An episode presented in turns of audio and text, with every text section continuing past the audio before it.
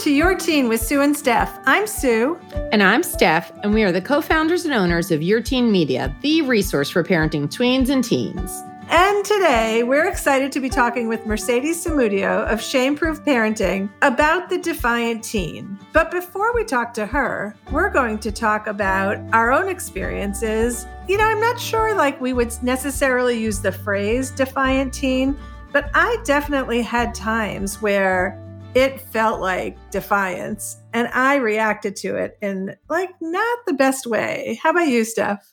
Yeah, I don't know what you mean. Yeah. Oh my God. I was thinking if only you can remove the emotion from it. like it would be. Yeah. So my the word I wrote down was angry. uh-huh. Exact. That's the one. that uh-huh, the, that's the word.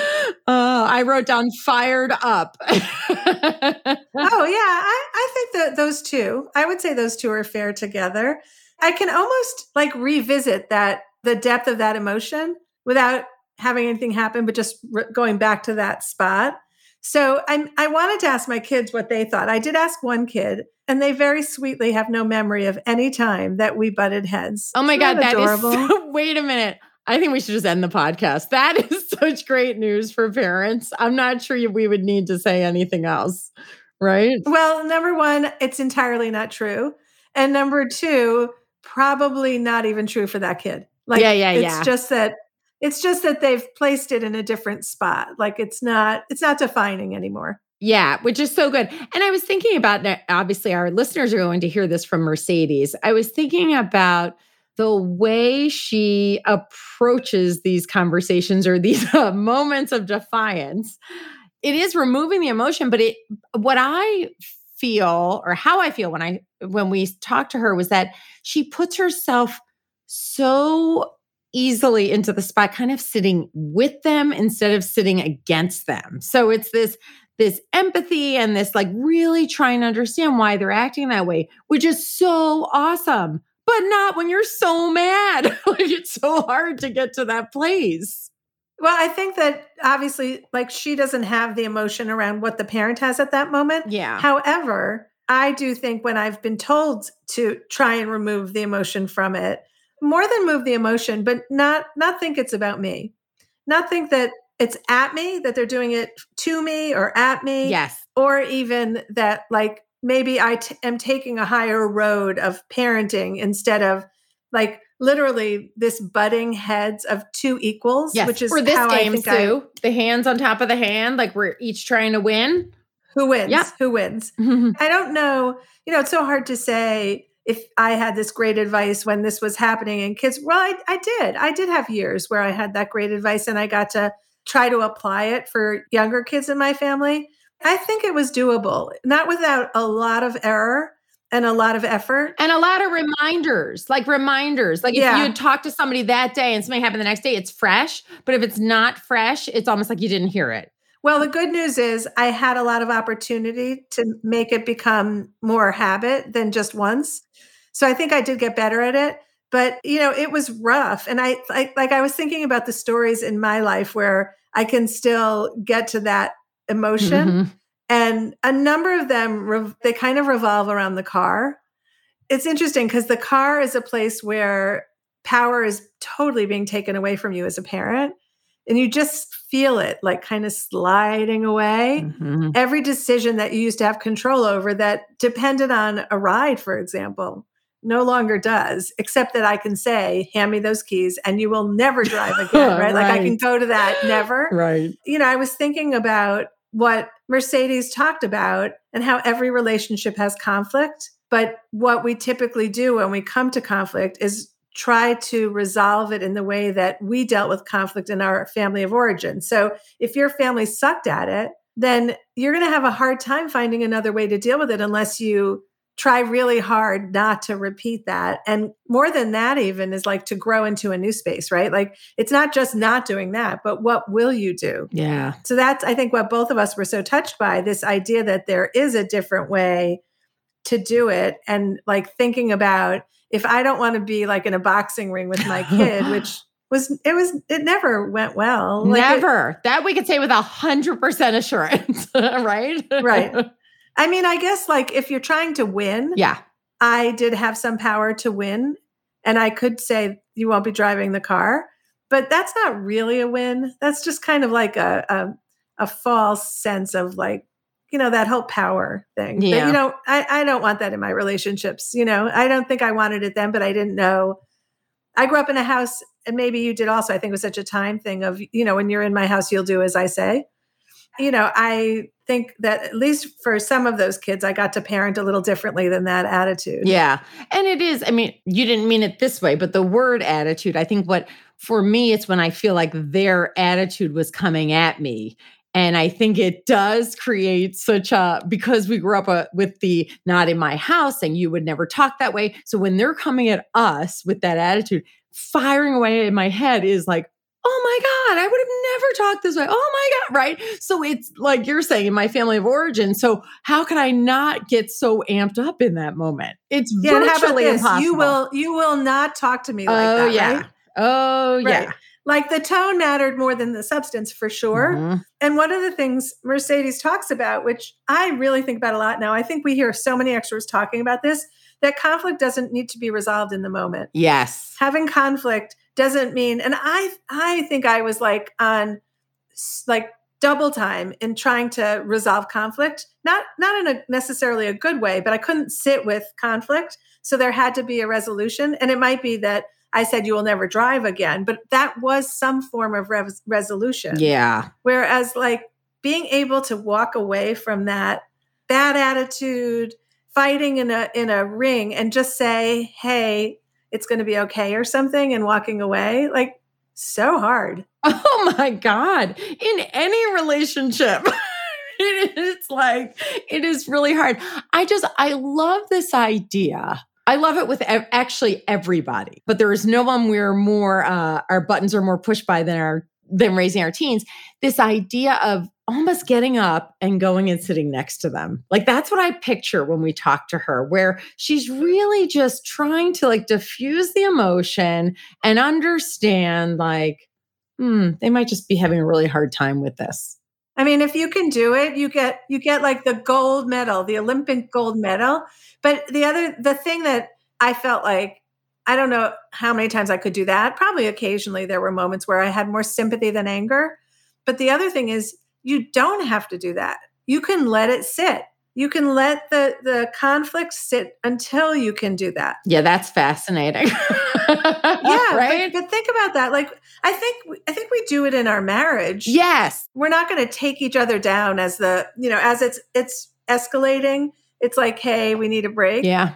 But somehow i didn't catch on to the kid thing for way too long It's so true. And, and you know what, Sue? Marriage is a good example. I'm thinking business partners a good example. I remember when we used to have our print magazine and we would be so stressed going to the printer. And there were many times where we would talk the next week, we'd be like, okay, we were really stressed. Let's let's go back to that because we knew we couldn't talk about it when it was going on. So we were able to do it there, right? So it's interesting to think about doing that in other arenas, like the boxing arena where we're standing with our teen, right? yeah i mean the closer i think the closer you get to the relationship the harder it is so you know it's like i don't know why marriage would be easier No, than kids really. but somehow marriage has a maybe it has more history than raising kids i don't know what it is Yeah. but but those teenagers can get under your skin so much and to to like be able to it's also like a power dynamic i think like if if you think that you get to make the rules in your house which you know you do you are the parent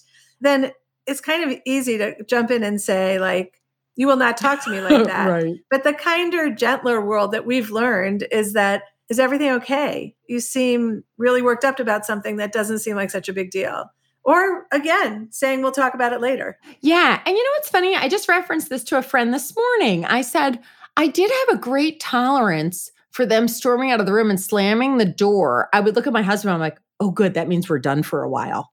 so that I could do for some reason. And maybe because I found some humor in it. I'm sure there was, but it almost was like a placeholder or it, it did remove them. Like it wasn't addressing the conflict. So it's funny. I had the thought a few hours ago that I could do it there. But I think when you're, you're kind of sparring or I don't know, it is really hard. okay i'm going to throw in one other Okay. idea the things i could anticipate I could kind of cope with. The things that threw me for a loop, like when one kid who had a license drove home without the other kid because they were mad at them. I remember I that. I couldn't have in my in my wildest preparedness, I couldn't have thought of that one as a possibility. So I went berserk on that one. But when it was the door slamming, I got used to that. Like that didn't feel like anything.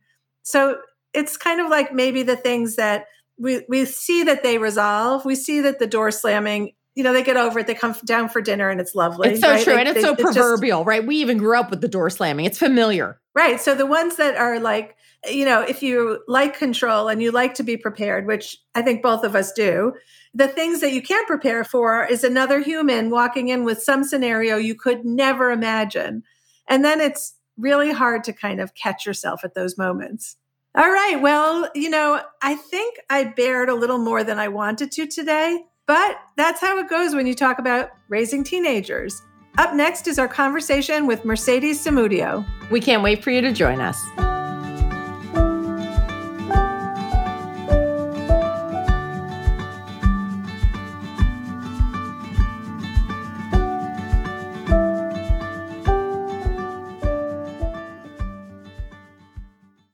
I'm Ken Harbaugh, host of Burn the Boats from Evergreen Podcasts. I interview political leaders and influencers, folks like award winning journalist Soledad O'Brien and conservative columnist Bill Kristol, about the choices they confront when failure is not an option. I won't agree with everyone I talk to, but I respect anyone who believes in something enough to risk everything for it. Because history belongs to those willing to burn the boats. Episodes are out every other week wherever you get your podcasts. My name is Cindy Burnett, and each week I interview at least two traditionally published authors on my podcast, Thoughts from a Page. We talk spoiler free about their books, so you can listen whether you have read the book or not. And then we delve into things that you most likely won't hear about anywhere else the importance of the cover design, why they included various aspects of the story, personal details about both the books and the authors' lives, and so much more. You can find the podcast on every major platform and learn more about it on my website, thoughtsfromapage.com. Thanks so much for checking it out.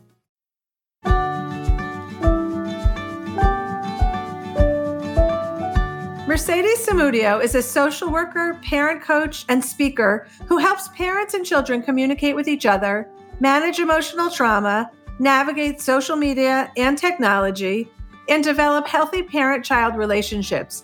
Who doesn't want that?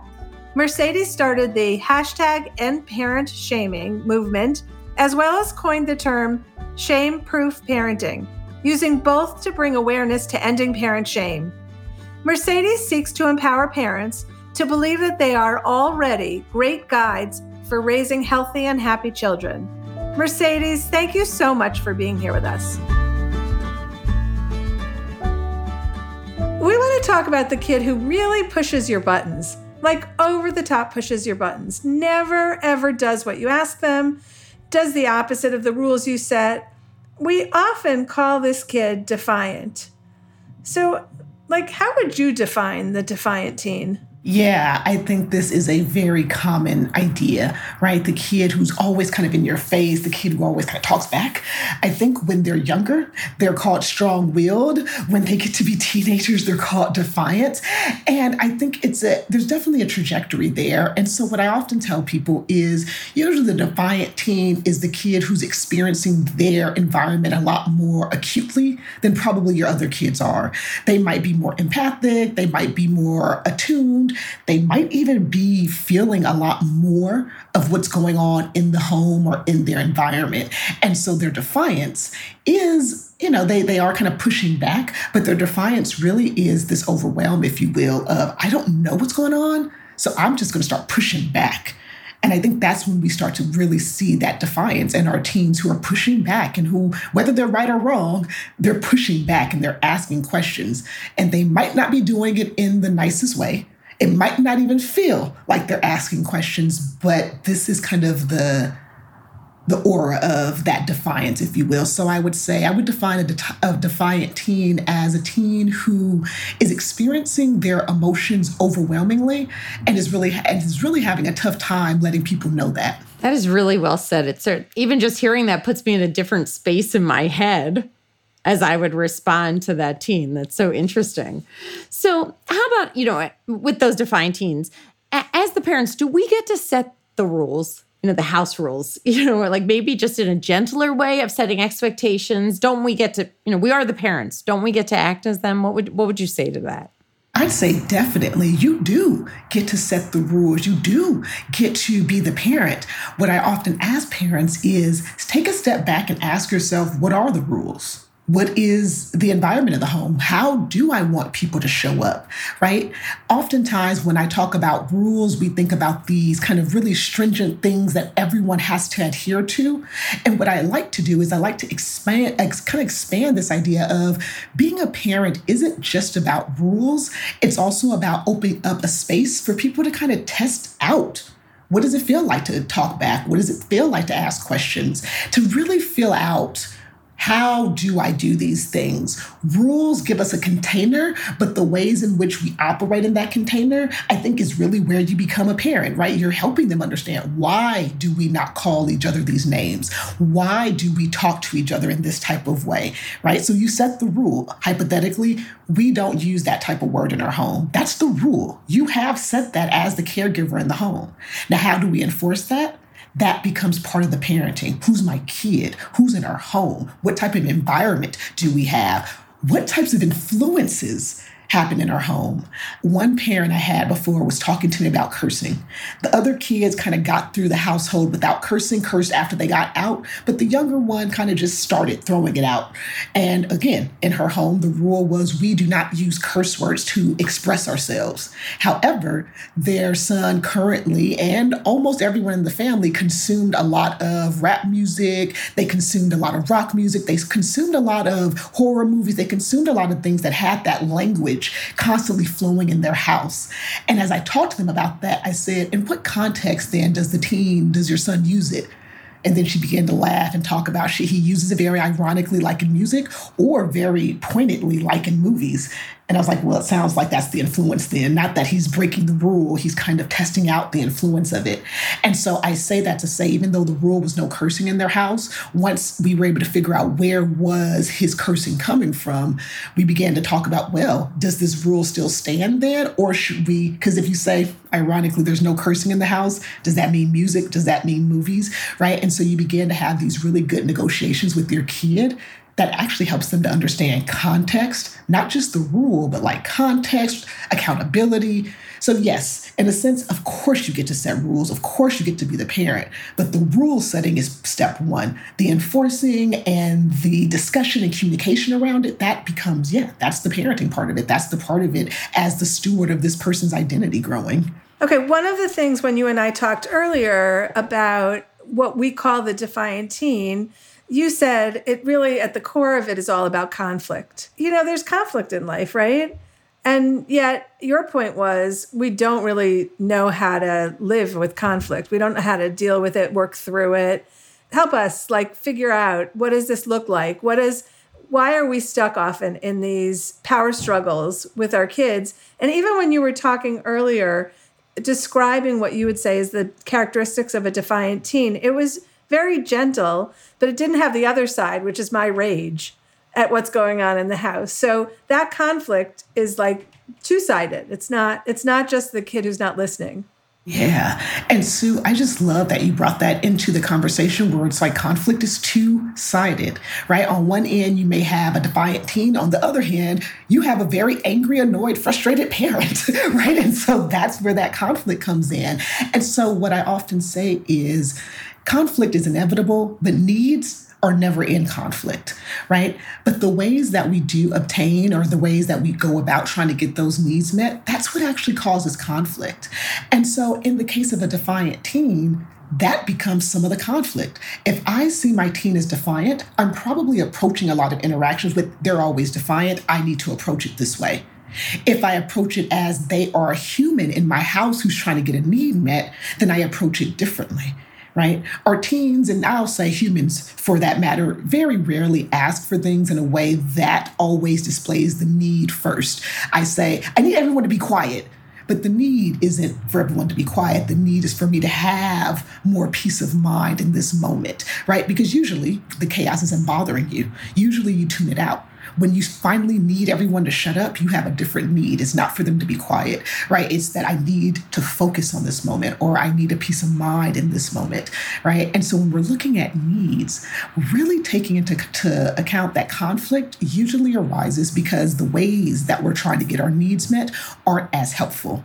And that again goes to the idea that sometimes we just haven't been taught how to do that. At times we have been taught that this is a new type of conflict we haven't come in contact with. And let's just be real no matter how great you are with conflict, no matter how good you are at communicating, life is just life. And sometimes a conflict arises when you're at your wits' end and you have no energy for problem solving, no energy for emotional regulation. And conflict arises that way too.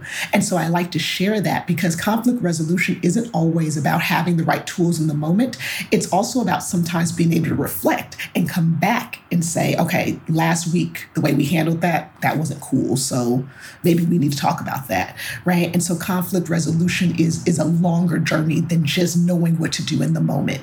I'd like to talk about it in terms of like that before, during, and after conflict.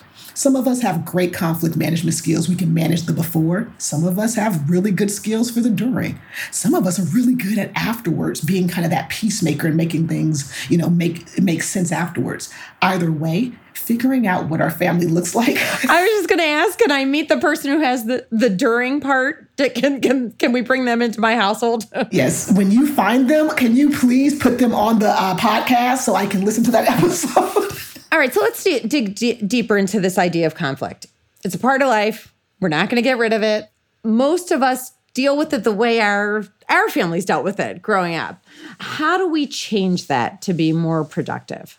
Well, I think I'll start with just kind of what we always start out with anytime you're trying to manage any issue, and that's paying attention to what is the actual issue here, right? What type of communication style did I learn from my family? What type of communication style does my family currently have? And hint, hint, if you're in a two parent household, it's probably a hybrid of who the other parent is, right? That's also flowing through your home. And so paying attention to not just we need to fix this, but really sitting with all communication styles have a pro and a con. Sometimes being the more passive person who doesn't get riled up is good in the situation, but maybe having a more assertive person deal with the aftermath works better, right? Because they'll come back and address it, right? And so as we talk about these different types of communication styles, I often teach parents the first thing to do is to figure out what communication styles are in the home first. Then figure out, well, does any of it work? Do we communicate in any ways that actually do work? Are we able to navigate conflict in any way? These, starting with those things, kind of gives a family a foundation to say, okay, we do do some things well, we do have some things figured out. Then we can look at, okay, what are the conflicts that are still having an issue because maybe someone yells more than the other person, or maybe the other person shuts down and won't talk anymore, right?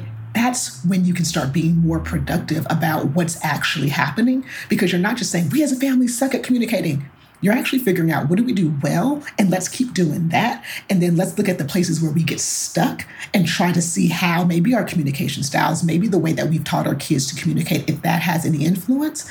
And i always say this at the end of the day if you've looked through everything and you're still like man i can't figure out what this stuckness is get some outside support. And it doesn't always have to be a therapist. If you're spiritual, I'm really big on getting that spiritual leadership. If you have other parents or other family members that can help mediate, bring them in. Really being open to expanding past me and my family can't do this. If you can't and you keep trying, see if there's someone else who can come help mediate that and help manage some of the productivity of that conversation. So when we talked about conflict, you pointed something out that I I still can't really wrap my head around, but I like the concept that the way your child behaved wasn't conflict. They did something, they slammed the door, they're in their room, and your response was, "Well, there isn't conflict yet." Right now, all there is are responses right? No one has actually engaged yet. You asked your child how the day was, they couldn't answer, so they threw their stuff on, you know, the floor and walked away. In that moment, that's actually a really good moment to pause. They're not there anymore. They've moved on to whatever they've gone on to the next room, their bedroom, and you get to sit and say, Well, how do I feel? Because Sue, you said it actually really good earlier. Hey, there's an angry parent on the other end of this too. Sit with that. I'm really angry. And I always ask my parents, ask why, especially if your kid hasn't come back to engage with you yet. Why am I so angry that they did that? You know why? Because they always do this every day. They think I'm supposed to clean up after them and da da da da. Well, that seems like a pattern then we need to address. It is not going to be addressed right now, right? Or, and I think Sue, that was something you you mentioned one time we were talking, which they could also just have had a had bad day. And so when you realize I'm angry, but they only do this when they've had a bad day, then you can sit back and say, Yes, I'm angry and I get to be angry, but I notice my kid only does this when they've had a bad day. So let me give them a moment to cool off and maybe I can go back.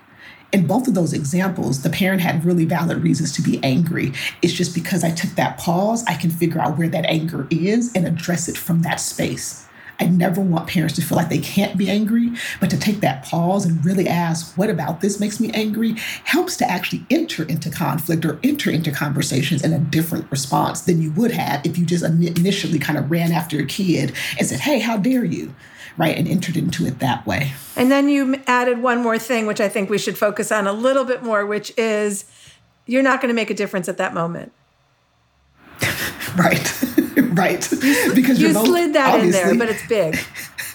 right, right, right. And I think that's the piece of about conflict that we've never been taught. Conflict doesn't always have to be resolved right in that moment, right in the instance that it happens. Sometimes we can take a break and say, even though there is conflict, maybe we do need a space away from each other, right? And so when you're trying to deal with it in the moment, unless you've really developed those skills to be in the moment with your emotions and able to manage someone else's, it's usually a really nice moment or a really good idea to just take a step back from that initial trigger, if you can. And I'll, I'll put that caveat there if you can. Humans are humans. We will sometimes react, but even after you've reacted, you get another moment to say, okay, I'm done yelling at you. I need a break. You can do that too. Because again, like Sue said, you can't resolve it if everyone's yelling and no one's listening, right? And so even if you decided, I'm gonna go up there, how dare you? If you decided, you know what, this isn't gonna help me, you can also step back from that too, right? And so reminding yourself that even if you've entered into it, because yeah, we're human, you can also take a moment to say, you know, I don't wanna do this anymore. I'm tired of yelling. Let's just talk about it tonight, or let's just talk about it tomorrow, right? You also get the opportunity to do that too. Does the kid, I want to insert something. Does your kid get that opportunity as well? I think they do. Yes, for sure. For sure. And I'd even add this that's part of conflict resolution for everyone in the family to have their signal that everyone recognizes as, okay, I can't anymore. This conversation is over for me. Whatever that is, we all in the family need to recognize that even though I want to keep talking, this person has let me know they're at their limit and they can't anymore. And so that's important that in that, that's that after that I was talking about, like after a conflict, realizing, wow, we do better when we walk away from each other. So let's all have our thing. Please stop. I don't like this. I need to stop. Or you know, someone goes, you know, like this, they've waved their hands in their face. We all know, okay, that's that person's cue to say they're done with this conversation. They can't anymore. And I think that that's definitely part of the conflict resolution, the after part, if you will. Can we do any exercises around conflict like this before, during, and after? But I mean, after the whole thing. If we're, you know, we're not good. We all, we're none of us are good at this. So we break it down to the before, during, and after and is that like if I want to reflect on it, it probably isn't enough for me to do it myself. How is there a way for the family to kind of break this down? Yeah, I often start off all my families with family meetings. Family meetings are a good way to help people start learning more about each other and their responses and who they are. And that actually helps with conflict manage- management as well. Because if I know Sue is someone who doesn't like yelling, then when I start talking to her and I start yelling, Sue can actually remind me of that. Mercedes, do you remember last family meeting when I said yelling is hard? Right, but I'm mad at you, so I can't stop yelling. Let me get out of here in that moment, we still have a conflict, but it's just, yeah, because of the last family meeting, Sue told me she didn't like people yelling at her when we're having conflict. Now that I'm paying attention to that, it doesn't mean it's over. It just gives us now a moment to say, okay, well, I can't stop yelling right now, then let's talk about it later. Now we both get to actually talk about it and be in this space without compromising. I don't have to pretend like I'm not mad, and you don't have to pretend like you're enjoying being yelled at. We can just take a moment back. And so I think the exercise that I think is really good, and I say family meetings because that's that clinical perspective, but I would even say just having family movie nights or sharing something with each other. It helps us to know each other more. And so just having those small conversations, I would say what I would add to those is paying attention to how is this person responding? How are they thinking about things? Because that is what comes into our conflict resolution when we're reflecting and we're talking about this afterwards. Okay, so we're going to give you a couple examples of what we might call defiance and how you would look at the anatomy of conflict in each of those. So, kid comes home from school, you know, there's the usual like the rule is hang up your backpack and coat, you know, put away your shoes, all that stuff. Sit at the kitchen table, do. But instead, the kid comes in, throws the backpack, doesn't sit at the table, dumps everything on the floor. I mean, we've seen it, right? They're like the the whirlwind of that. Storm upstairs, they slam the bedroom door shut. And can we can we do it how we did it before with the before, during, and after, breaking it down how, how we defined it before? So I think the before of it is when the kid comes home and is throwing everything and during the whirlwind. This is that before, right? We know it's the before because nothing's happened, but now that they're starting to interact, with us, it's starting to trigger us, right? We're starting to be like, huh, what's here, right? This is the before. If you're thinking about before conflict, it's before you begin to respond to what's happening in front of you, right? And so before the conflict, I'm watching my kid throw everything everywhere. I'm sitting, seeing that they've come into the home and disrupted kind of whatever the nature of the home has been. The during is what do I decide to do in that before? And so if we go to what could we do, we could just kind of sit with that because obviously they've left. They've thrown everything down and they're in their room, the door is closed. I have an opportunity now to sit in this before and say, what's going on for me first? I can get to them in a minute, but what's going on for me? Well, I'm angry, I'm frustrated, and I'm annoyed. Why? Because they just threw their stuff around. Now we're going into the during. I want to do something about that. I get to make a choice now because I've taken that step back. Do I want to go in there and say something because I believe this is where I'd like to go with the conversation? Or do I take a step back and wait for them to come out of the room? Either way, you're going to probably end up in a conflict with this because it triggered you in some way. What you choose to either engage or to wait becomes part of the during. If I wait and I'm going to go with wait, then the kid comes out and I get to say, I didn't like how you came home today. It really upset the home. What's going on? I could say that. I'm sharing who I am. Or I can ask, hey, what's going on with you? I say all these options because in this moment, the conflict isn't about resolving it. We actually probably need to go through it so we can figure out what's happened here. And so in the during, I will give parents oftentimes a lot more leeway. This is the time where you get to kind of mess up. You get to yell, you get to say, I don't know what's going on with you. Get through it because you're feeling something right now. It's okay to get through it. The after is now that it's over, whatever resolution has happened, we get to decide if this is how we'd like to manage this type of conflict, if this is how we'd like to manage emotional conflict, if this is how we like to manage the emotion of everybody at the end of the day before, during, and after isn't about how good we do. It's just about the phases of every conflict that happens. Every conflict has a before, during, and after. You cannot bypass a before, a during, and an after a conflict. You're going to go through it. But understanding that this is kind of okay, this is the before, during it, this is what we tend to do. And then afterwards, you get to be more in tune with it. You get to be more aware of how you're behaving and you get to also have conversations about accountability because it's not just about the teen and it's not just about you. It's how, as a family, do we manage the before, during, and after the conflict? Okay, so I am going to ask a follow up on that last question because as you were telling the story, I was thinking about one kid in particular who might have come home a little bit with that, like drop everything, run upstairs, pissed off. And I can recall maybe, or a friend of mine told me this story, that they ran upstairs, opened the door, and said, You will not do that in my house, right? Like this kind of like, I am the boss of you, and we we know we don't do that here, and we will not accept this behavior. So tell me how that plays out now. You've had the kid do something, you've had the mom do something, and where do you go from there? So are we going from I've yelled at them and said you will not do this at my house? We're going from that.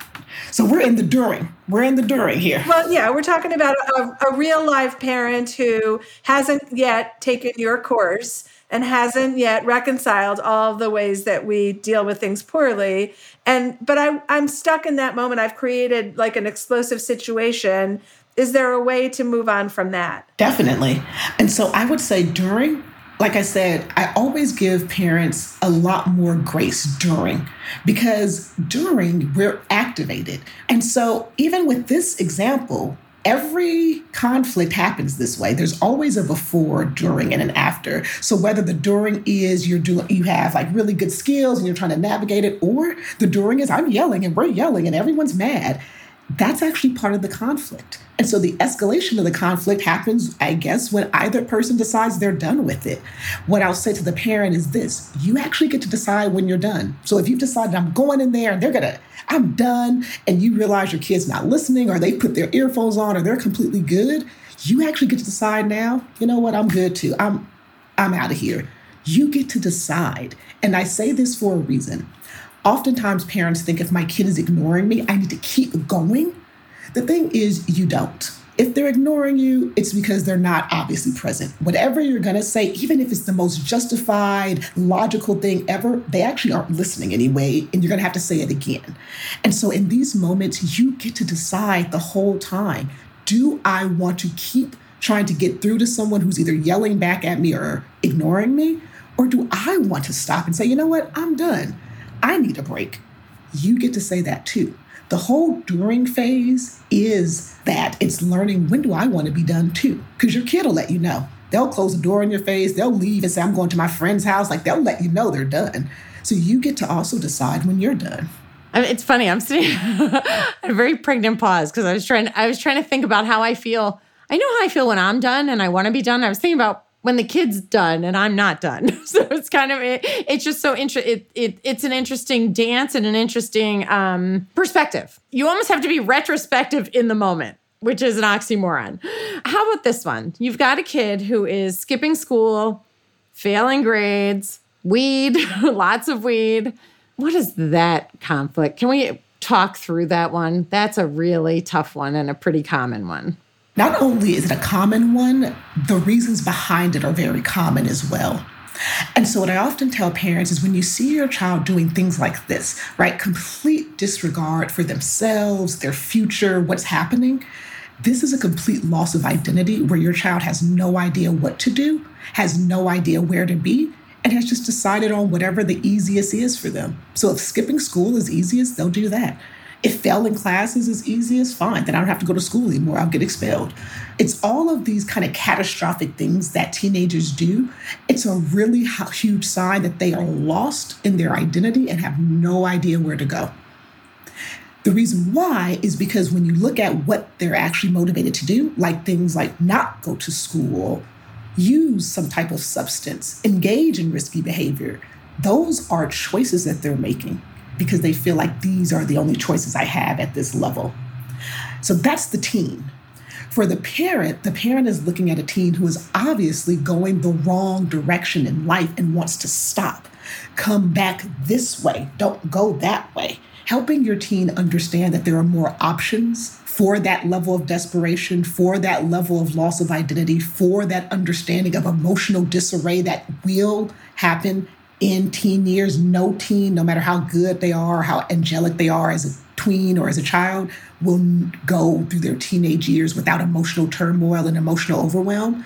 And so I often tell parents that when it happens, whether it happens at 12 or it happens at 18, knowing that helping them understand that there's other alternatives to this. Not that you can get out of it all the time, but that there's other alternatives to that loss of identity or that loss of self, or even feeling overwhelmed by all of our expectations, when kids see that, when they see that there is a way to do other things for it, they begin to incorporate that into their identity. That my desperation doesn't equate failure, that my loss of self doesn't equate failure in a trajectory of losses. It's a temporary moment that doesn't define me. Now, here's where the parent comes in. You have to be mindful of how you talk about it because this level of desperation and behavior isn't defining for them And so, talking about it like that, it sounds like you're using this to try to get out of this. It sounds like you're having a hard time with this. Not, you know what, Stephanie? People who use weed are drug addicts.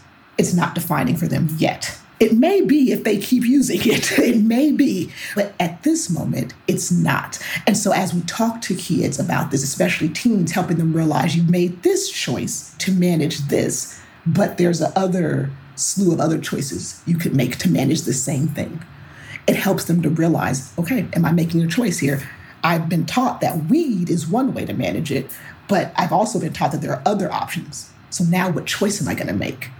And that becomes part of who they are. That becomes part of, yeah, what begins to define them for the next few years of their life as they make those choices. Wow. There's not much to say after that. So we're going to wrap up. And we're going to wrap up with the question that we ask all of our guests, which is what is the biggest myth about raising teenagers? That there is no coming back from the failures in that era.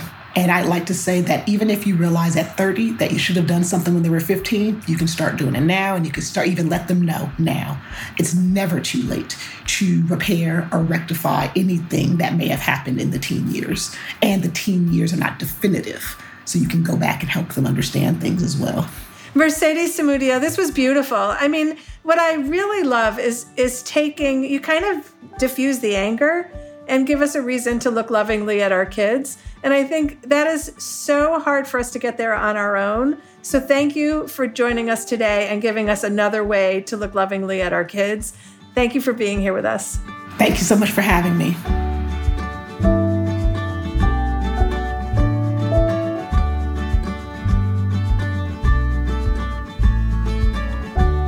Thanks for joining us for the Your Teen podcast. If you have any topics that you want us to talk about, let us know on our Facebook page or email editor at yourteenmag.com. If you're someone who reads an article and thinks of that one friend who has to read it too, think of our podcast the same way. Please share with that friend who's going to say, Oh my God, I can't believe I didn't know about your Teen with Sue and Steph. And do us a favor and review and rate the show on the podcast platform of your choice. You can find more from us at yourteenmag.com at evergreenpodcast.com or anywhere you listen to podcasts. Your Teen with Sue and Steph is a production of Evergreen Podcasts. Special thanks to executive producer Michael DeAloia, plus producer Hannah Leach, and audio engineer Eric Koltnow. We'll see you next time.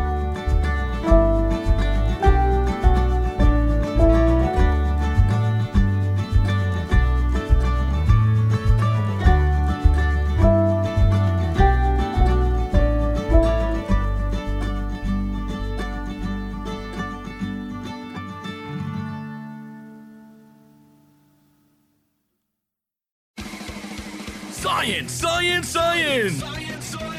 Hello, podcast fans. Want to get weird with us?